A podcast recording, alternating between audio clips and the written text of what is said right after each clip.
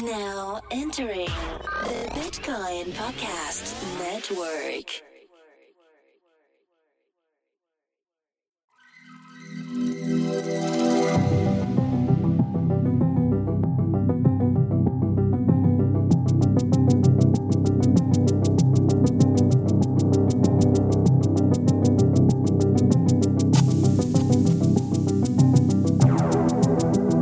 Welcome, listener. You are now plugged in to an Ethereum podcast. Your host, Evan Van Ness.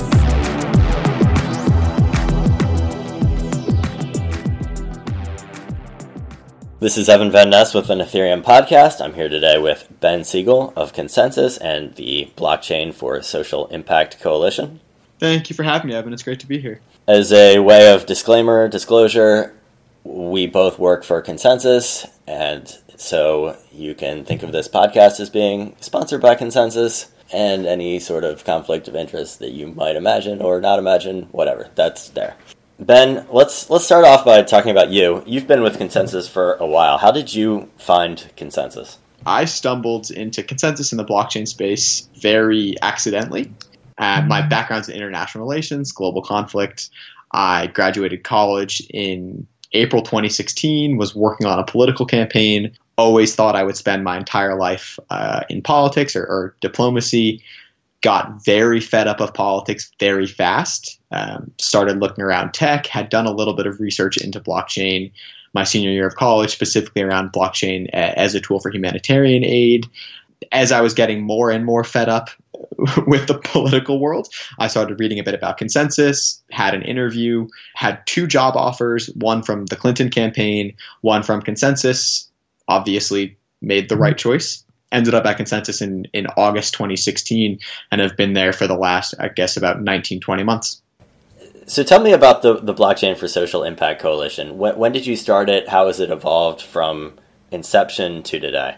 social impact team at ConsenSys is kind of whole concept around blockchain for social impact. Um, Vanessa Grellet and myself, back in November of 2016, really felt that the ethos of the community, you know, both within ConsenSys and within the broader Ethereum community, was one that was very dedicated towards impact.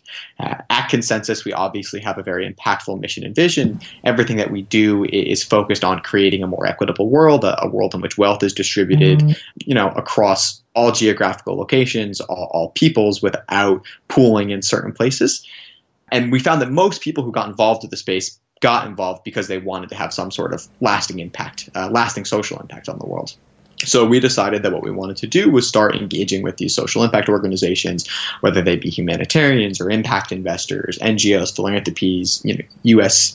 Uh, government, any sort of government agency looking at delivering aid to foreign locations, and really focusing on how we could take the long-term impact of blockchain and that ethos of long-term impact and take the actual technology and its ability to transform current systems and make them more efficient and better um, and really deliver those directly into the current social impact field uh, in the short term this all started in, in November, December 2016. Uh, in early January, we started having our first conversations with, with these humanitarian organizations, early January 2017, I should say.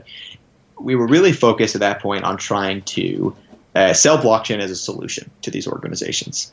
I, I, have a very clear memory of a phone call with someone from the Nature Conservancy back in early 2017, in which I kind of gave the whole ConsenSys blockchain spiel, and the man on the phone responded with, who the hell are you? What is this wacky computer thing you're talking about? And how did you get my phone number?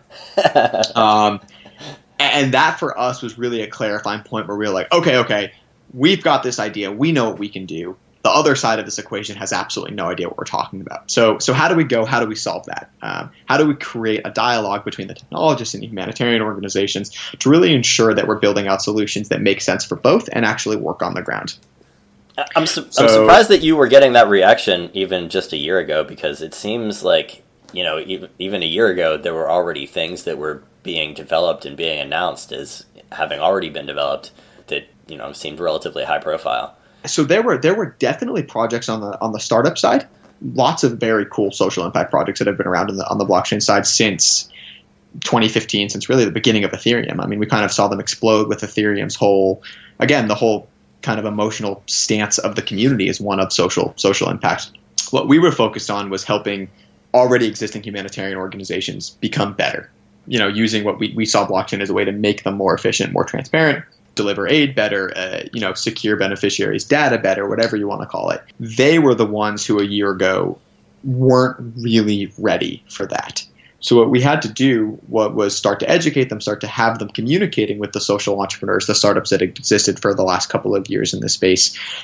And we ended up kind of having a conversation with a with an impact investment fund called BOMA, who had a very similar idea um, about using the impact investing space to specifically support blockchain for social impact projects. Uh, and we were at a cocktail hour at the Rockefeller Foundation, and we were having this conversation the light bulb kind of went off in my head and, and, Rhett Godfrey's head, who is one of the, the BOMA employees. And we said, okay, let's combine these two ideas. Let's create a coalition that takes the impact investors, the social entrepreneurs, and the humanitarians and forces them to talk. Um, but let's really just go ahead and just kind of bash down those walls, uh, those silos, and open up these dialogue and this communication so that everyone has a full understanding not only of the technology, but also of the business acumen that's needed and of the humanitarian problems that we're actually trying to solve. So that was really the genesis point for, for the Social Impact Coalition as a whole. And it took between January 20th and May 16th, 2017, to build out what at the time was about 20 something member organizations or interested organizations who took part in the initial uh, dialogue but were not comfortable at that point in time being founding members.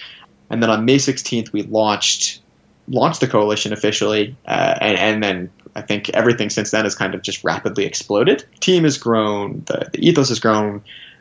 The most, well, there's been two really, uh, two big validators for the work that I think we've accomplished in the last year. One is the fact that now humanitarian organizations reach out to us as ConsenSys and say, hey, we want to talk to the social impact team. We have four, five, six, seven use cases we're interested in exploring blockchain with. Can you guys help us define which one of these is best to move forward with. And that's where we wanted to be a year ago.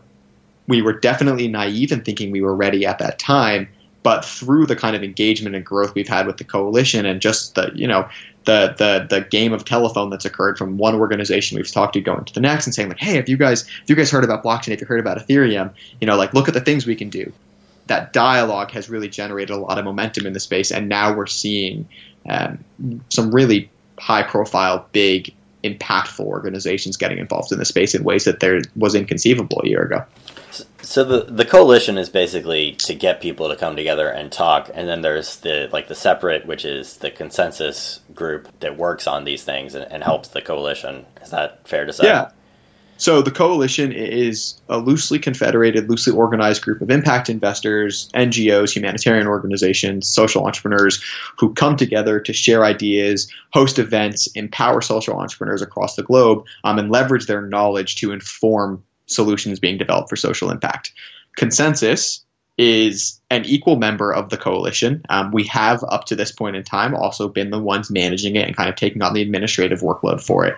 Um, but th- that is something that's been rewarding for us in the sense that we have uh, really been able to engage with, with a demographic of organizations and people that we wouldn't have simply if we were focused on the on the blockchain space as as it existed in 2017, early 2017 what we've kind of done over the last couple of months is taken that that momentum from building out the coalition and started to say, okay, now the ecosystem is a little bit more mature. These humanitarian organizations are ready for us to work with as ConsenSys. They're ready for us to really dive into use cases and help them develop their own models or plans of how they're going to move forward.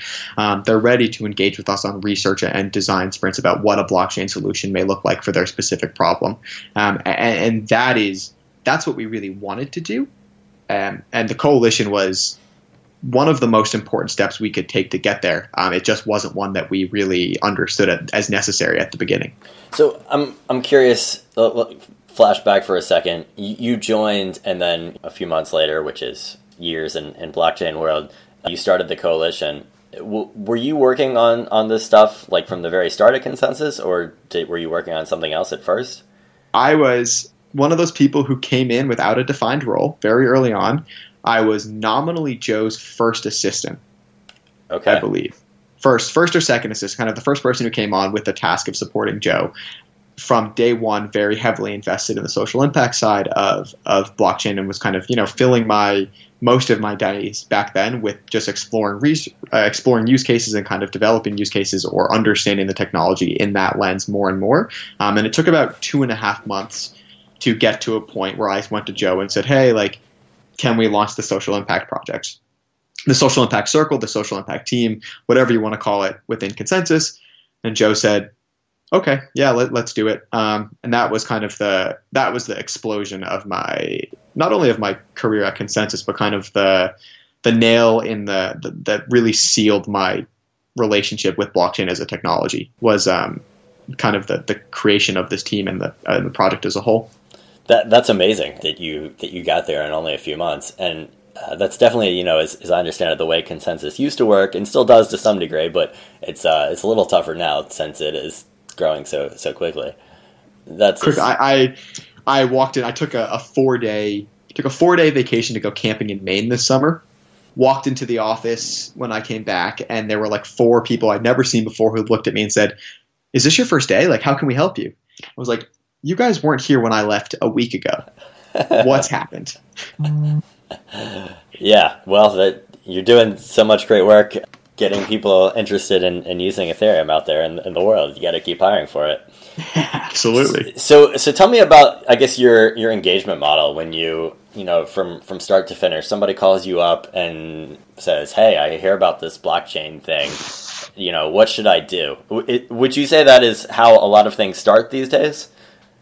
Um, that that's definitely how things started six months ago. Where when once people started in the specifically in the social impact sector started to get more and more interested in blockchain, they would come to us with a uh, an idea. They would say, okay, like we we understand what blockchain is. We maybe have a problem that involves finance or, or delivery of aid, or we have a problem surrounding the uh, the tracking of goods from point A to point B in X, Y, and Z country.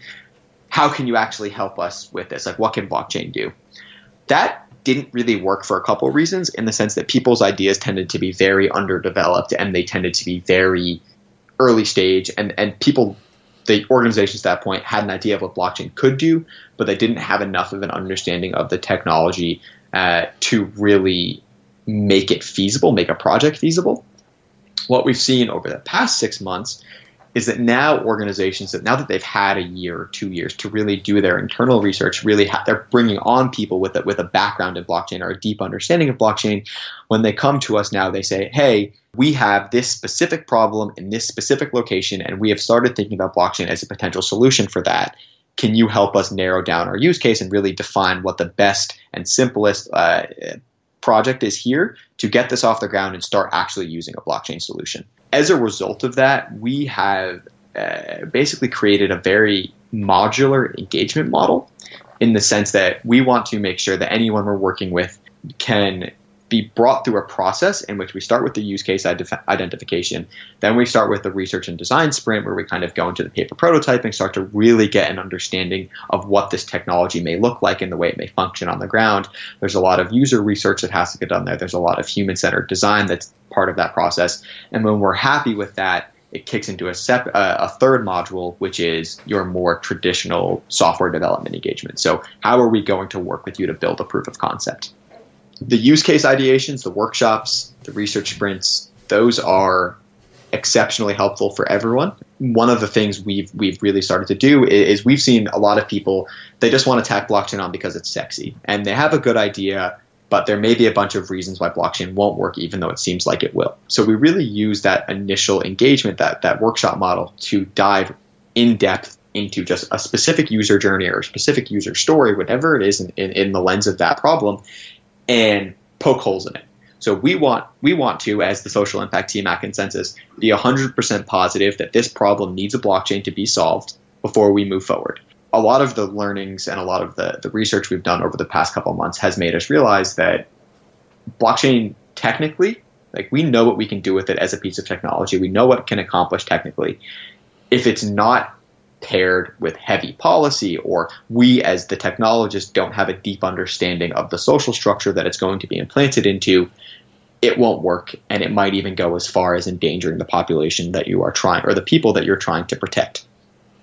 So, step number one for us is ensuring that this is something that not only is feasible but that won't be damaging. Uh, it won't end up causing more harm than good. And that was something that was very, I won't say it was jarring for us to learn because we never built anything that ended up on the ground harming people.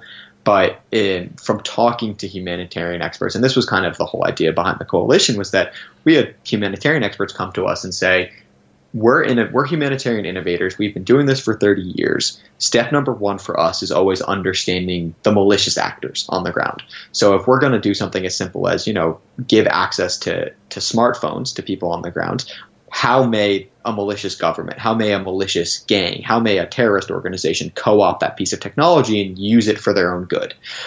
That was eye opening for us because we said, okay, if we're going to be building technology, we should be taking the same approach. We should be really heavily focused on the social issues and the human issues, especially if we're trying to solve human issues.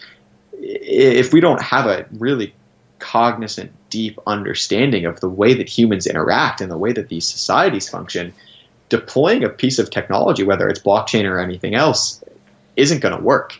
So we, we really want to make sure that any of our engagements start with a deep understanding of the problem and the deep understanding of the people impacted by the problem.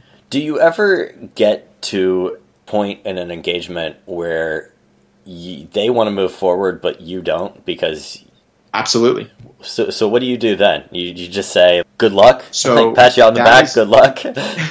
that is why our engagement model is so modular. So if at the end of a workshop we decide that we don't want to move forward with this organization or with this idea, at least that organization has taken from that workshop some learnings and some ways for them to rescope and potentially have a better solution down the line or if we want to move forward past a workshop and go into a research and paper prototyping sprint um, or design couple couple weeks of design, at the end of that, if we're not happy with the team that we're working with, or we're not happy with the organization, or we're not happy with the problem, at least the organization there can take away from that. Okay, we have this concept that still needs some work, but we're farther along than we were at the start. We have a better understanding of the technology.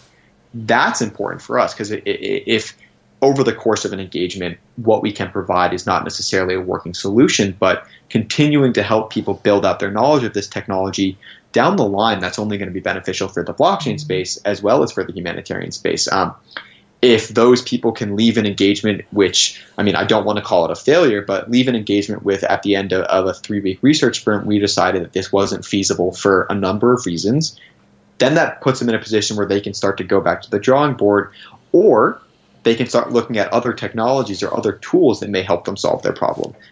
And it's really important for us that we are continually helping people towards solving their problems, even if it's not necessarily deploying a blockchain solution on the ground.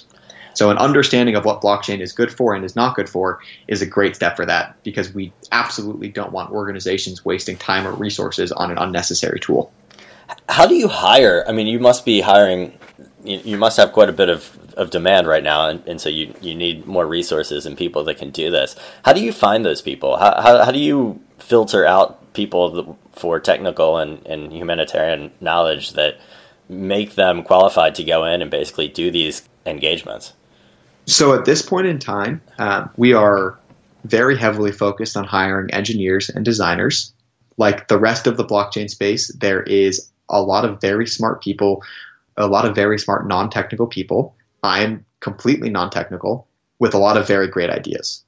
Unfortunately, there is a much smaller amount of skilled engineers that are needed to make take these ideas from ideation into fruition to actually get something deployed on the ground. We took early on as we were more focused on use case ideation and, and understanding of the technology and, and, educating people on the tech, very early on we were focused on bringing on people with experience in the humanitarian sector, with policy experience, who could help us understand the human problems on the ground, help us understand the human problems on the ground in the lens of the technology. We have hired a very good, a, a very good group of people with backgrounds in government and international relations, with backgrounds in impact investing, economics, finance, community building to help out with the growth of the coalition. Now, as we are focused on building out actual solutions on the ground, um, we have started to really try and bring on engineers, designers who have spent their last five, ten, or maybe just two years working on social impact projects. So whether that's working with social entrepreneurs or working with social startups, we are really looking at hiring people uh, who have the technical capabilities as well as having a, a very deep seated kind of moral compass that gels well with the team. We want to make sure that we're hiring people who are in it for the impact. We're very dedicated to uh, uh, really only working with organizations and individuals, both internally and externally, who feel that this is about the problems and not about their own ego or not about the money that comes with it, which can be difficult, especially in a space where there is token fever going around, to put it lightly. It can be hard to find people that, whether they're partners or hires, that you trust to be in it for the right reasons. We really look at what people have done in the past, or just kind of from talking to people, if you can get a sense of their moral compass. Like, I, I personally don't want to work with someone who is like, oh yeah, social impact is sexy. Like, I want to work for social impact reasons because it looks cool or it sounds cool. We want to work with people who are willing to spend 60, 70, 80 hours a week doing the research, understanding the nitty gritties of the humanitarian world, kind of understanding why there are bureaucratic problems with aid delivery, um, really getting invested and, and involved in the space. Uh, in the humanitarian space, while simultaneously melding that with the technical capabilities to actually empower these organizations to build out solutions to solve some of the problems we're researching. You touched on token fever like anyone in the Ethereum space, there there is there are obviously uh, huge considerations to be done or to be taken when working with organizations surrounding tokens. We, as a social impact team, take a a ninety percent no token approach. If a project comes to us and says, "Hey, like we're doing X, Y, and Z, but first here's our ICO," bluntly, no interest in working with them if we work with the project uh, and we take them through a workshop, and in the course of that workshop or that design sprint, we realize that there is a need for a token to be utilized in the system, then we can talk about it. We, we're not anti-token. We're just anti-bad token. We're anti-bad idea. There's no reason to to overcomplicate your blockchain solution or your solution of any sort. And oftentimes, when people are starting to talk about tokens in in their social impact project, the token is an unnecessary complication and, and, can lead to dangers for people on the ground. Do you have any any examples, without maybe naming names, uh, of places where you've found that a token could be useful? Non fungible tokens have obviously kind of blown up with CryptoKitties. One of the things we're exploring is the ability to uh, use something like a non fungible token or an ERC 721 to empower somebody to their own land titling, their land deeds. So, how does an indigenous population who maybe has access to a smartphone prove to the government or prove to the oil company coming to try and take their land that this is their land, that this is, you know, that they own this? We tokens, non fungible tokens as an asset ownership is something that we've definitely encountered and, and, I think is a great idea. I think the ability to, you know, maybe use uh, maybe tokenize plots of land as a way to protect conservation and land red and, and forests. That's awesome. What I don't like to hear are people saying that they're going to build a token and they're going to deploy it in X, Y, and Z country to help include people in the economy. It's not going to work. And a lot of that, that's one of the issues that we have kind of that we're looking to solve by connecting the Ethereum space to the humanitarian space, where people in the Ethereum space are like, oh, yeah, we're going to bring financial services via a token to this community, this rural farming community in, in X geographical location. And then you have the humanitarian side that comes back and says, but they don't have smartphones, they don't have SMS phones, they don't have access to the internet. In, like, what is this token actually going to do for them? And, and that's a that's why it's so important to engage with both sides of the conversation because there's a pretty heavy infrastructure need to use tokens in these situations especially if we're talking about tokens that are going to be kind of in, in, in, an open loop cash system where people can use the tokens to interact with different vendors.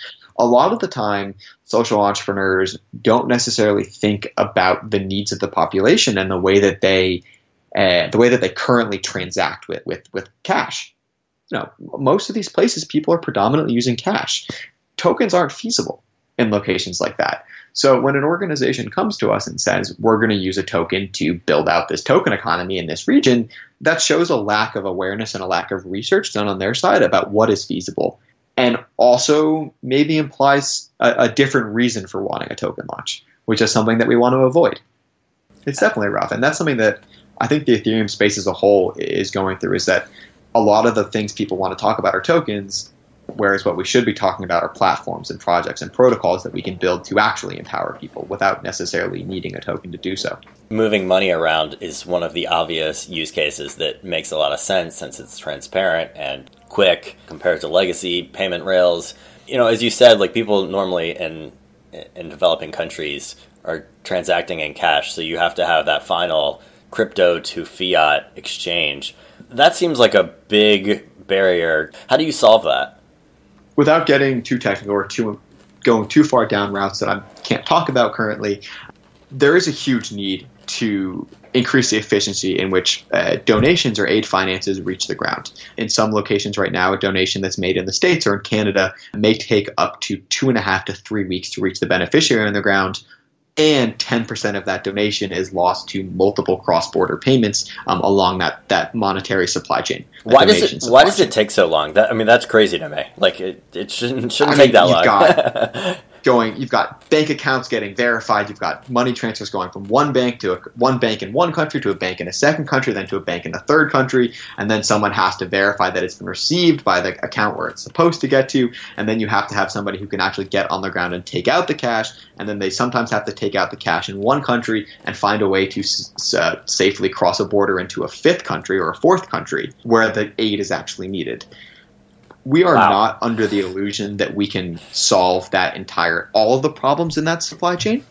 However, if we can, you know, if we can reduce the inefficiencies in two thirds of it or half of it, that has a lot of benefits. If we can maybe use some sort of crypto transaction from country one to country four and cut out countries two and three, that means the money is going to get to country five where it's needed on the ground much faster, much more efficiently, and have a, a, a, pretty drastic reduction in transaction fees.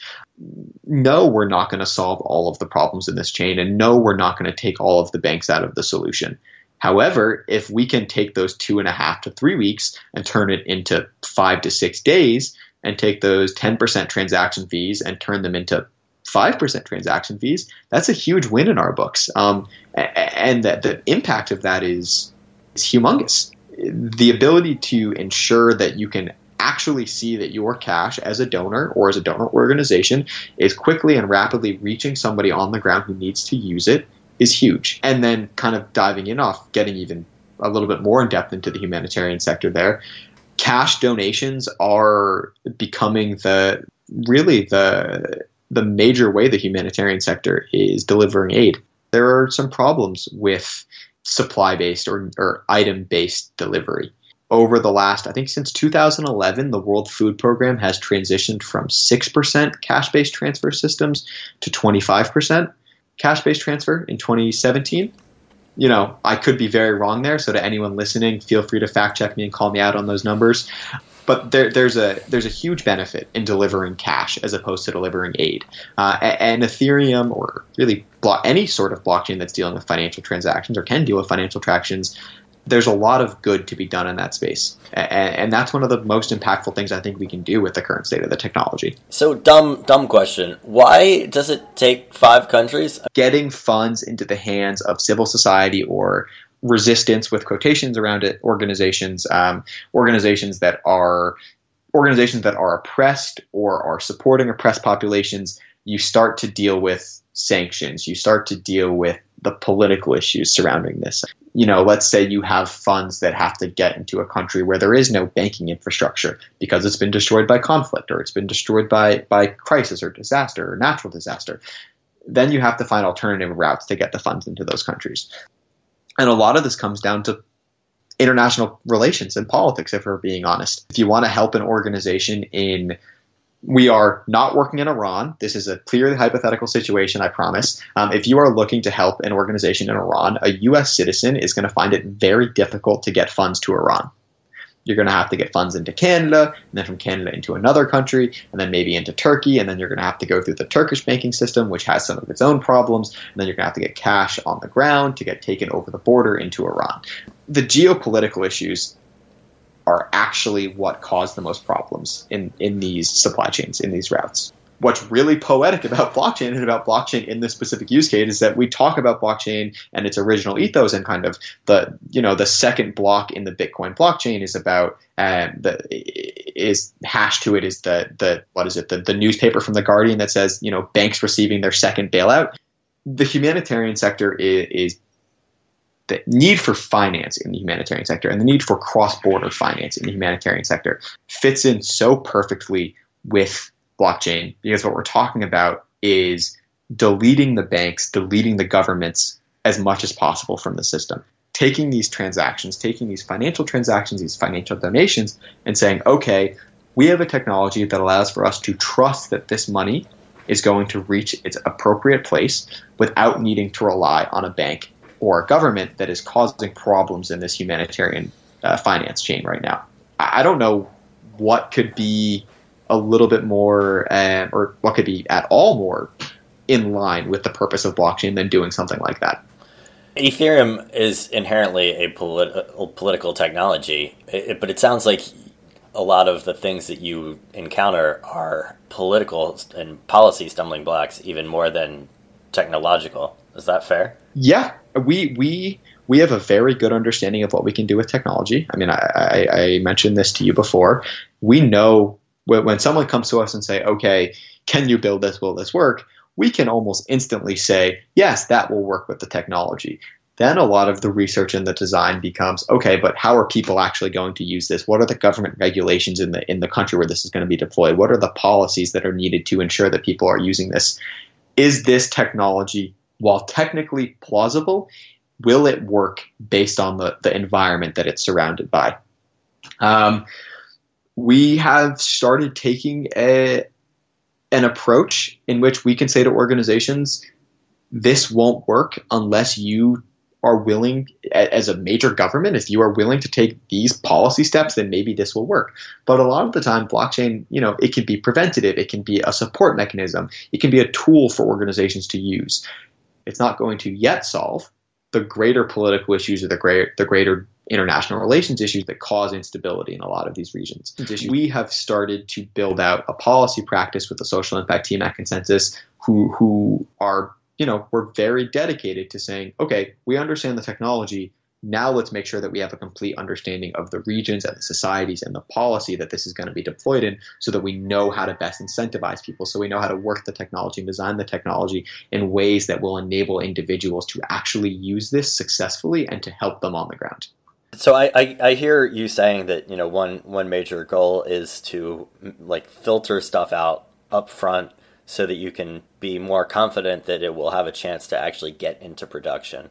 So if I were to categorize by research, proof of concept, and then like proof of concept heading into production, do you have any any color as to what percent of projects that you're working on right now would fall into each bucket? 70% in research and design, 25% in use case ideation, uh, and about 5% in really early stage POC development. I'm somewhat surprised that you say that the major hiring need right now is is engineers. Then it's it almost sounds like you would need more like the consultants to they can go in and sit down and talk to people. We are not 75% in the research and design space because we want to be. We are we are looking to kind of take that 75 25 breakup and make that much more of a 33 33 33 if possible. But again, it's the nature of the ecosystem as well. Not only is the Ethereum ecosystem still very young and there are still a lot of developers getting involved and more and more engineers learning every day, we are still very heavily focused on the best practices and the research of this technology for social impact. So I think it makes sense that that is kind of the breakdown of where we're at with our projects. Um, but as the technology matures, as the humanitarian sector gets a little bit more understanding of of the space I think that we'll start to see those those numbers even out over the next couple of years. So it sounds like that's probably one goal. I, I was going to ask you, what are your goals uh, for the next, you know, let's say 24 months? It sounds like that is one goal is to see a things get into production and, and see the, some of the a more even categorization. How else do you see things evolving? Most of the innovation is being driven by social entrepreneurs and most of the actual on the ground deployments are being undertaken by humanitarian organizations.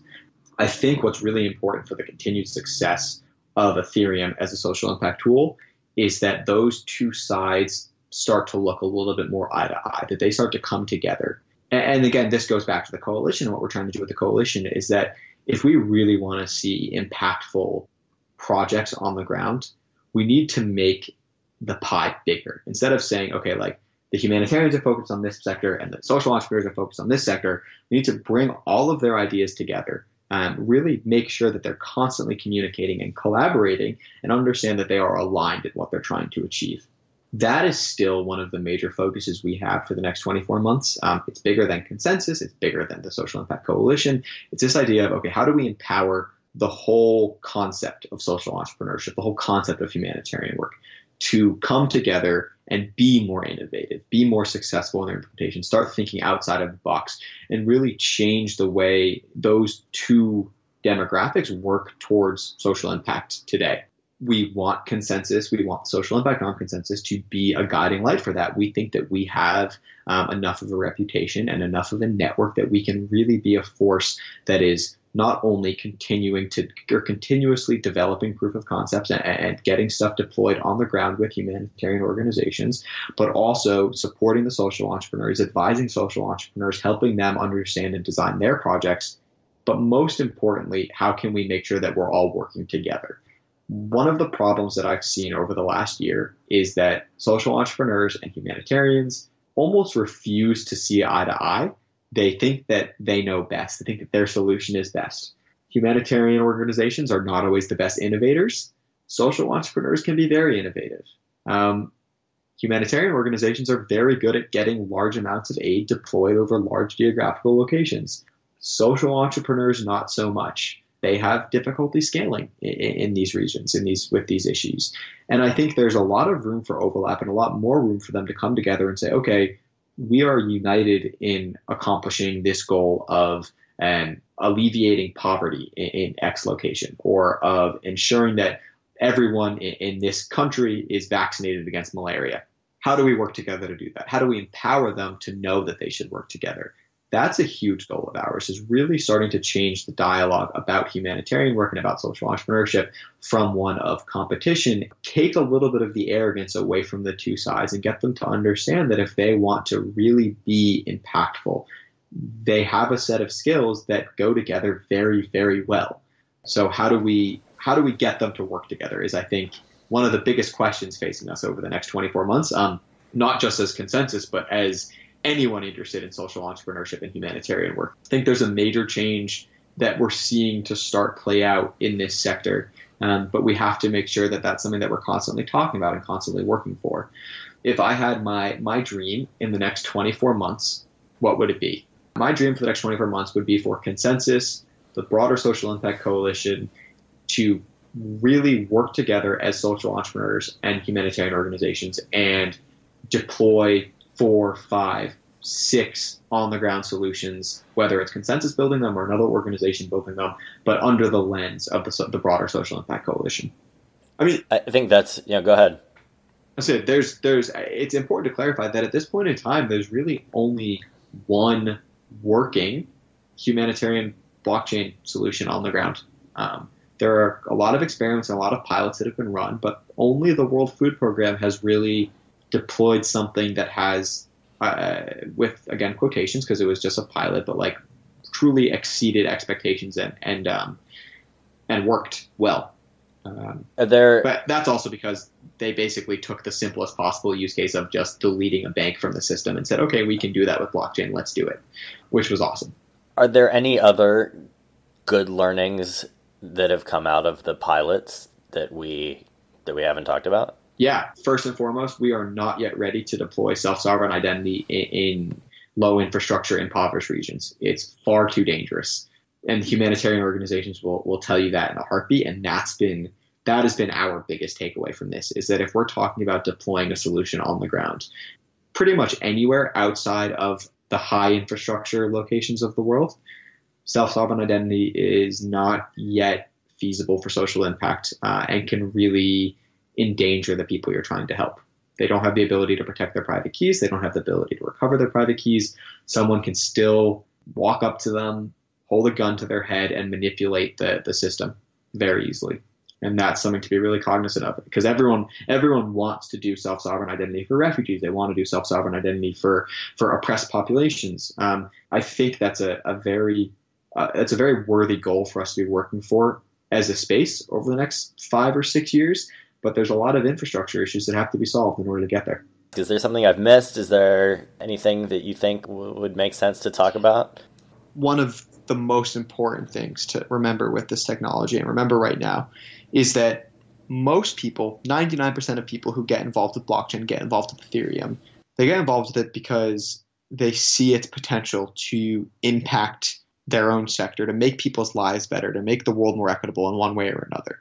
That's the dialogue that we need to be pushing as a space, as an ecosystem. We can't let the development of the technology be, be driven by this latest token craze or you know fintech regulators describe or, or Joseph Stiglitz saying that Bitcoin needs to be regulated out of existence. That's not the conversation that we need to be having. We need to be driving the conversation away from price and away from cryptocurrency and more towards blockchain as a platform, as a piece of technology that we can use to empower individuals, democratize systems, increase transparency, increase efficiency. And, I, I, I, do genuinely believe that the best way to do that is to shed light on all of the social entrepreneurs, all the humanitarian organizations using the technology to do social impact, to employ better solutions, to empower people across the globe. Um, that's what I think we need to focus on. If we want the technology to succeed and we want the space to succeed, let's focus on helping people understand the problems that it's currently solving. Let's focus on uh, uh, on educating people on the on the not not the potential impact of blockchain, but the actual impact that we're already having today. What problems are we solving? What issues are we alleviating? I, I think that that really does need to be the driving the conversation driver for the technology as a whole. Is what are the problems we're solving? How are we doing it? Who's doing it? How do I get involved? If we keep that in mind, we'll continue to see a lot of really cool innovation in the space over the coming years. Amen. If someone is interested in getting involved in the in the blockchain for social impact coalition, or if they are a, a designer or or developer who wants to work with you, how should they get in touch with you? We have job postings on the website if you're looking for a job or you're interested in, in coming on feel free to reach out to me on LinkedIn or Twitter. I love Twitter. Twitter's kind of my space where I can just be a lunatic.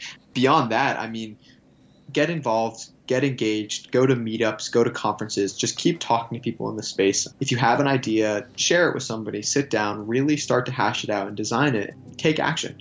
We have to be active. Ben, thank you for coming on the program. Thank you for the work that you're doing. Thank you for having me. It was great. It's, it's always nice to to sit down and just talk for a day of work.